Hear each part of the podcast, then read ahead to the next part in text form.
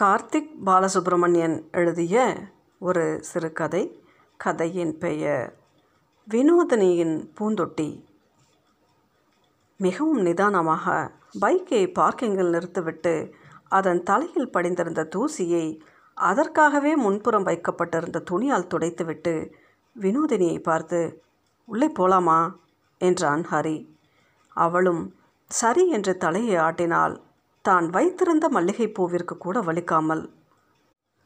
புன்னகை டாக்டர் கைலாஷ் என்ற பெயர் தாங்கிய போர்டை கடந்து இருவரும் உள்ளே சென்றனர். அங்கே இருந்த ரிசப்ஷனிஸ்டிடம் சென்று ஐம் ஹரி இன்னைக்கு டாக்டரிடம் பதினோரு மணிக்கு அப்பாயின்மெண்ட் வாங்கியிருக்கேன் என்றவாறு தான் கொண்டு வந்திருந்த அப்பாயின்மெண்ட்டின் பிரிண்ட் அவுட்டை எடுத்து நீட்டினான். அதை வாங்கி சரிபார்த்துவிட்டு சரி நீங்கள் அங்கே சோஃபாவில் உட்காருங்க என்று கூறிவிட்டு ஃபோனின் ரிசீவரை எடுத்தாள். பனை ஓலையால் செய்த விசிறி போன்ற அவள் புடவையின் மடிப்பை பார்த்துவிட்டு வினோதினி தன்னை ஒரு முறை சரி செய்து கொண்டாள். ஹரியும் வினோதினியும் ரிசப்ஷனுக்கு எதிராக போடப்பட்டிருந்த சோஃபாவில் அமர்ந்தனர். சோஃபாவிற்கு முன்னர் சில நாளிதழ்களும் மாத இதழ்களும் முழங்கால் அளவுள்ள ஒரு கண்ணாடி மேசை மீது அழகாக அடுக்கி வைக்கப்பட்டிருந்தன. அதற்கு அருகிலேயே ஒரு சிறு புத்தக அலமாரியும் அதற்கு மேலே இவை பார்வைக்கு மட்டுமல்ல என்று எழுதப்பட்ட ஒரு சிறிய பெயர் பலகையும் இருந்தன. ஹரி அங்கிருந்த இந்தியா டுடேயில் மூழ்கினான். வினோதினி தன் கழுத்தில் அணிந்திருந்த செயினை வாயில் வைத்து கடித்தவாறே அந்த அறையை நோட்டம் விட்டு கொண்டிருந்தாள். அவன் அணிந்திருந்த ஜீரோ சட்டை கசங்காதவாறு அவன் கையை தன் விரலால் வருடி ஹரி அங்கே பாரு அந்த ஃப்ளார் பாட்டு அழகாக இருக்குல்ல உனக்கு பிடிச்ச மாதிரியான ஹேண்ட்மேட் தான். நாமளும் இப்படி ஒன்று வாங்கி நம்ம பால்கனியில் வச்சா அழகாக இருக்கும்ல? என்றால் அவன் முகத்தை பார்த்தவாறு அவனும் அவள் காட்டிய ஃப்ளார் பாட்டை முறைப்பது போல் பார்த்துவிட்டு கண்டிப்பாக வாங்கலாமா? என்று கூறிவிட்டு மறுபடியும் இந்தியா டுடேயில் மூழ்கினான். அதன் விலை அதிகம் இருக்கலாம் அல்லது உடைந்துவிடும் என்றெல்லாம் அவன் அங்கு வைத்து ஆர்கியூ பண்ண விரும்பவில்லை. சிறிது நேரத்தில் டாக்டர் உங்களை கூப்பிடுகிறார் என்று ரிசப்ஷனிஸ்ட் வந்து கூறினாள். ஹரி அங்கே இருந்த கதவில் தன் நடுவிரலை மடக்கியவாறு இருமுறை தட்டினான். அது ஒரு விதமாக அதிர்ந்தது. உள்ளே இருந்து நீங்கள் தட்டாமலே உள்ளே வரலாம் என்ற குரல் கேட்டது. இருவரும் உள்ளே சென்றனர். Please take your seat thanks doctor என்று இருவரும் ஒருமித்து கூறியபடியே டேபிளுக்கு மறுபக்கம் இருந்த இரு குஷன் வைத்த சேர்களில் அமர்ந்தனர். You are Hari and Vinodhini right என்றார். தன் மூக்கு கண்ணாடியை கழட்டி கண்களை துடைத்தவாறே. எஸ் டாக்டர் சொல்லுங்க ஹரி சாப்பிட்டீங்களா? இது ஒன்றும் ஹாஸ்பிட்டல் அல்ல. நானும் டாக்டர் அல்ல. என்னை நீங்கள் கைலாஷ்னே கூப்பிடலாம் என்றார். புன்னகை மாறாமலே. ஐயோ இல்லை டாக்டர் வீட்டிலேயே சாப்பிட்டு தான் வந்தோம் என்றான். ஒருவித சங்கோஜத்துடன் சிரித்தவாறே. ஓகே சொல்லுங்கள் உங்களுக்கு என்ன பிரச்சனை? உங்களுக்கு லவ் மேரேஜ் இல்லையா? ஹரி வினோதினியை பார்த்துவிட்டு ஆமாங்க என்றான். டாக்டர் நாங்கள் ஆறு வருஷமாக லவ் பண்ணி அதுக்கப்புறம் வீட்டில் போராடி ரெண்டு வீட்லேயும் சம்மதம் வாங்கி போன வருஷம்தான் கல்யாணம் பண்ணோம். இதோ இந்த மார்ச் வந்தால் first anniversary oh good good சொல்லுங்கள் கல்யாணமாகி முதல் இரண்டு மாதம் எந்த பிரச்சனையும் இல்லை. நாங்கள் நினச்ச மாதிரியே ரொம்ப சந்தோஷமாக வாழ்க்கை அமைஞ்சுது. இவ உடனே குழந்த பெற்றுக்கணும்னு சொன்னால் நான் ஒரு வருஷம் தள்ளி போடலாம்னு. ரெண்டு பேரும் கலந்து பேசி அடுத்த வருஷத்துக்குன்னு முடிவு பண்ணிட்டோம். அதிலிருந்து எங்கள் ரெண்டு பேருக்குள்ள எந்த ஒரு விஷயமானாலும் ஆர்கியூமெண்ட் தான். சின்ன சின்ன விஷயங்கள் ஆரம்பித்து அது ரெண்டு பேரையும் எங்கேயோ கொண்டு போய் நிறுத்திடுது. லாஸ்ட் வீக் கூட கோபத்தில் நான் இவளை அடிக்க கை ஓங்க பால்கனியில் இருந்த பூந்தொட்டி எடுத்து உடச்சிட்டா. ஓ ஐசி லவ் பண்ணும்போதும் சின்ன சின்ன சண்டைகள் வரும் தான் ஆனால் அதெல்லாம் இப்படி இருந்ததில்ல. அப்போது வினோதினி ஹரியின் கண்களையே பார்த்து கொண்டிருந்தாள். எதுக்கு எடுத்தாலும் சண்டை டாக்டர் என்னோட வேலையில் அதிக டென்ஷன் டைமுக்குள்ளே ப்ராஜெக்டை முடிச்சாகணும். இல்லைனா மேலதிகாரிகளுக்கு பதில் சொல்ல முடியாது. புரிஞ்சுக்க மாட்டேங்கிறா டாக்டர் என்னைய. எங்கள் ரெண்டு பேருக்கும் பொதுவான ஸ்நேகிதிங்க கூட பேசினா கூட பொசசிவாக ஃபீல் பண்ணுறா டாக்டர் நாங்கள் ரெண்டு பேரும் இன்னும் அதே அன்போட தான் இருக்கோம் டாக்டர். ஆனால் எங்கள் இந்த சண்டையால் நாங்கள் பிரிஞ்சிடுவோமோ என்கிற பயம் வந்துடுச்சு. அதான் ரெண்டு பேரும் சேர்ந்து வக்கீலை பார்க்குறதுக்கு முன்னே உங்களை பார்க்கலாம்னு வந்தோம் டாக்டர். என்று ஒரே மூச்சில் சொல்லி முடித்தான் ஹரி. வினோதனியின் கண்கள் ஈரமாயிருந்தன. தூசி விழுந்து துடைப்பது போல் இருவருக்கும் தெரியாமல் லாவகமாக துடைத்து கொண்டாள். வினோதினி நீங்கள் கொஞ்சம் வெளியே இருக்கீங்களா? நான் ஹரிக்கிட்ட கொஞ்சம் பேசணும். வினோதினி எழுந்து ஹரியை பார்த்தாள். அவன் கண்களால் வெளியே இரு என்பது போல சைகை செய்ய வினோதினி கதவை திறந்து வெளியே சென்றாள். மிஸ்டர் ஹரி நான் பேச வேண்டியதே உங்ககிட்ட தான்.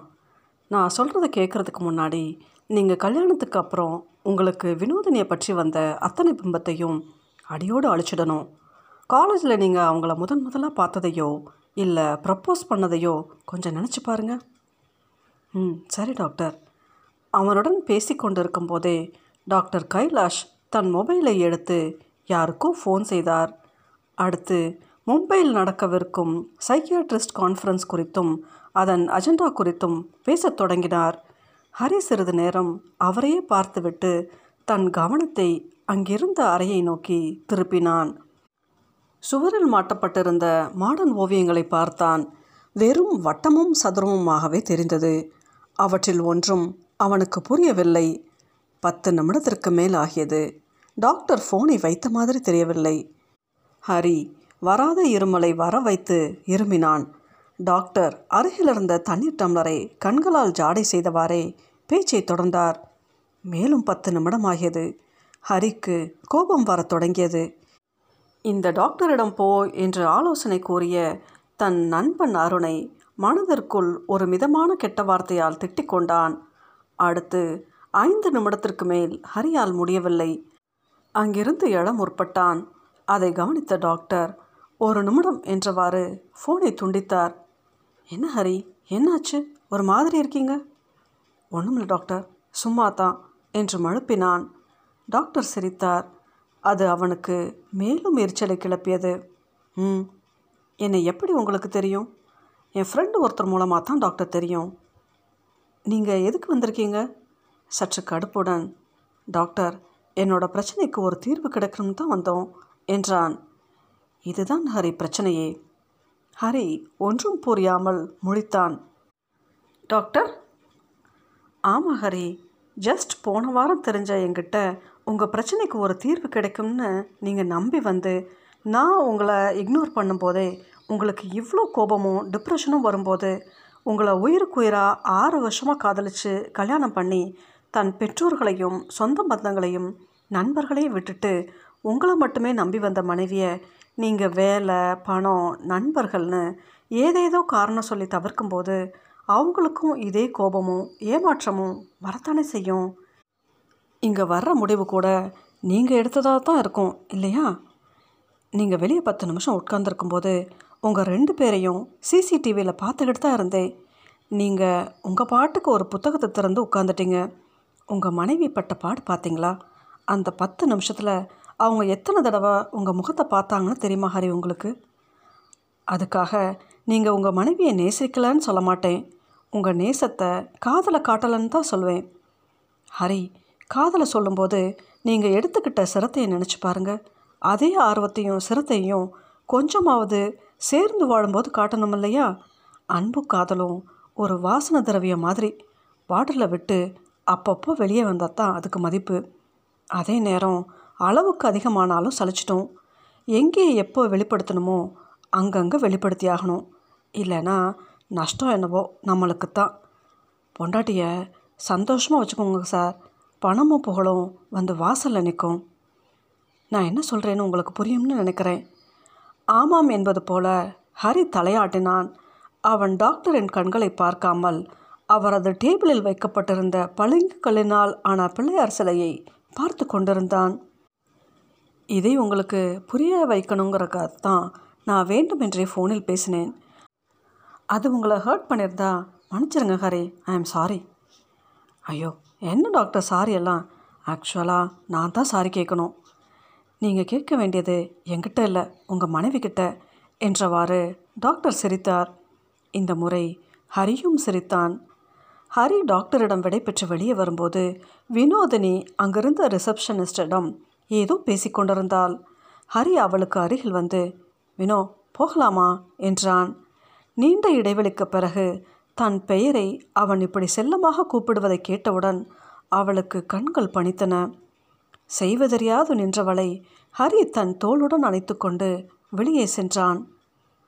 அடுத்த வாரம் ஒரு ஞாயிற்றுக்கிழமை ஹரி பால்கனியில் புதிய பூந்தொட்டிக்கு கீழ் வழக்கம் போல பேப்பர் படித்து கொண்டிருந்தான்.